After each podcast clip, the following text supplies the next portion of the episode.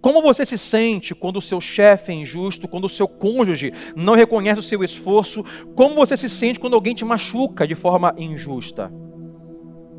Como você se sente quando você é colocado em uma cela, não como Paulo e Silas, com os pés presos e as mãos amarradas, mas quando você é colocado em uma cela de dor, de frustração, de desonra, de injustiça. O que você sente? Como você age? Seja sincero com você hoje mesmo e pense, porque antes de eu falar isso para você, eu tive que fazer uma autoanálise e dizer como o Sandro se sente, o que Sandro faz diante da injustiça. E dizer: Olha, estou fazendo tudo o que Deus requer de mim e agora estou pagando o preço caro por isso.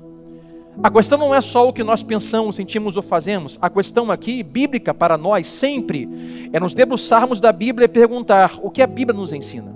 Hoje aqui, o que esses homens fizeram diante da injustiça? Diante do que não há resposta, não há motivo. Olha comigo o versículo 25. Por volta da meia-noite, Paulo e Silas estavam orando e cantando hinos a Deus, os outros pesos os ouviram. Até aqui. A pergunta que ecoa no auditório é: é isso que você faz quando é injustiçado desonrado? Não minta na casa de Deus. Pense.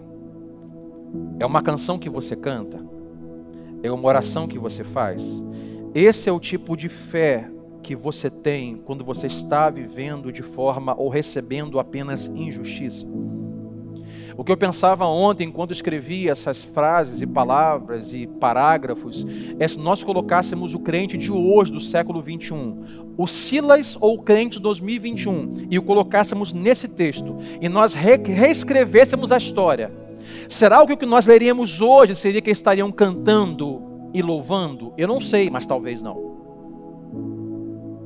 Será que a mesma história seria contada?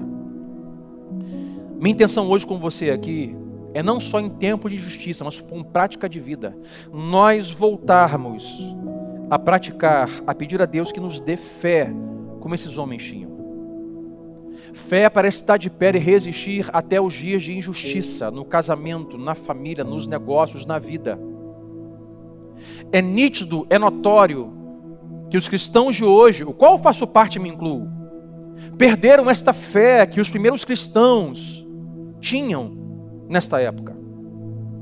A verdade é que os cristãos de hoje, para quem é jovem ou não, ah, perderam um pouco da fé que os nossos avós tinham lá atrás.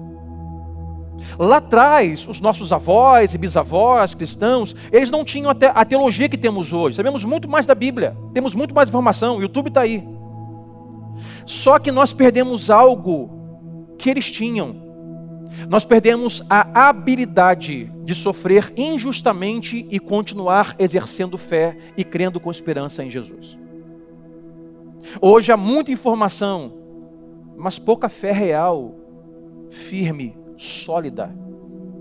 Mas, pastor, qual é a base que o Senhor tem para dizer isso? Ora, eu sou ser humano como você, relacional e tem o Instagram, e tem o Twitter, e tem o uh, YouTube, e tem o Facebook, e tem o Telegram. É só você ver como os cristãos se comportam quando são injustiçados nas redes sociais, por exemplo.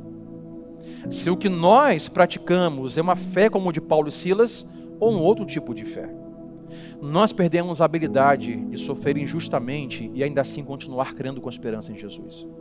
E é essa intenção que hoje eu tenho em Deus de que você comece a viver e praticar. Porque as injustiças, meus amigos, não pararão. Você continuará sendo injustiçado na faculdade, no trabalho, no curso e no casamento. Ainda você, por muitas e muitas vezes, pensará: poxa, isso não foi justo. Isso não foi certo. Que fazem comigo, o que fizeram comigo, o que estão fazendo, está me machucando e me ferindo. Isso não é justo. Não era justo Paulo e Silas estarem presos. Não era justo esses homens serem espancados. Não era justo esses homens estarem acorrentados. Mas o que eles fazem? Eles começam à meia-noite a cantar, eles começam a orar. Três coisas para nós orarmos nesta noite e praticarmos a partir de amanhã. A primeira delas, alguém precisa ir primeiro. Eu não sei quem foi o primeiro. Lá está Paulo e Silas, os dois, pés amarrados, mãos possivelmente acorrentadas, corpo dilacerado, frio, seminus, corpo exposto, sangrando. É choro, é dor, é frio, é lágrima, a mente está voando. Eu não sei quem foi o primeiro.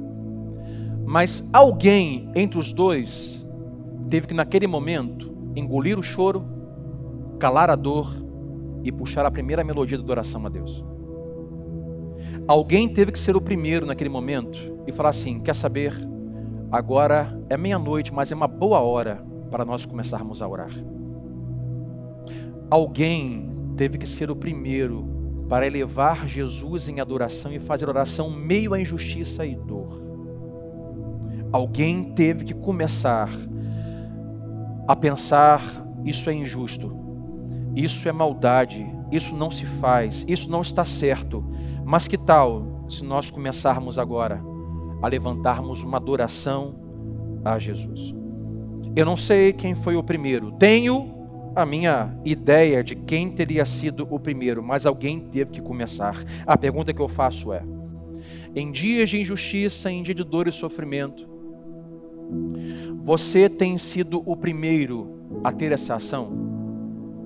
A segunda pergunta é: qual foi a última vez que você foi o primeiro? Quando no casamento houve injustiça, quando no casamento houve discórdia, quando na família pais e filhos, quando na vida emocional, qual foi a última vez que você falou assim: quer saber? Eu vou guardar os meus lábios de murmuração, vou parar de xingar e de reclamar, e agora vou engolir o choro, a ira, a raiva, a vontade de matar todo mundo, e agora eu vou exaltar Jesus, vou cantar uma canção e vou dobrar os meus joelhos e vou orar. Qual foi a última vez que você foi o primeiro a dizer para o cônjuge, a dizer para o filho, para o pai: Olha, vamos parar por aqui. Vamos levantar uma voz em oração e vamos cantar alguma coisa a Jesus? Porque, sinceramente, não é geralmente isso que fazemos. Alguém teve que iniciar um processo em meio à dor injustiça de canções e orações. Mas por que não fazemos? Talvez por medo. Por medo da vulnerabilidade o que é isso? É estar de peito aberto, confiando em Deus e sozinho. Porque, pastor, vai que eu inicio uma canção a Deus e convido as pessoas a se manifestar em canção, mas ninguém acredita e ninguém apoia e ninguém vai cantar comigo. E se em tempo de justiça me coloco a engolir o choro, a amargura, a raiva, a ira e fazer uma oração e me encontro sozinho em oração. É vulnerável, não ser aceito, não ser entendido, ser cancelado é vulnerável. E hoje nós, por medo das opiniões alheias, nós deixamos de praticar e exercer a fé, com medo do que o amigo vai pensar, do que o pai vai pensar, do que a mãe vai pensar, do que o marido vai pensar, do que o patrão vai pensar. E nós nos acovardamos, nós demos um passo para trás, nós vamos no jogo, vamos no bolo, vamos no game, vamos jogar. Se é hora de reclamar e ficar irado, vamos juntos. Mas não, a palavra de Deus diz: Paulo e Silas tinham motivo de sobra para se rebelar, tentar fugir, matar o carcereiro, mas o que eles fazem é uma boa hora para nós adorarmos ao Senhor e orarmos. Alguém teve que puxar o trem da adoração e da oração.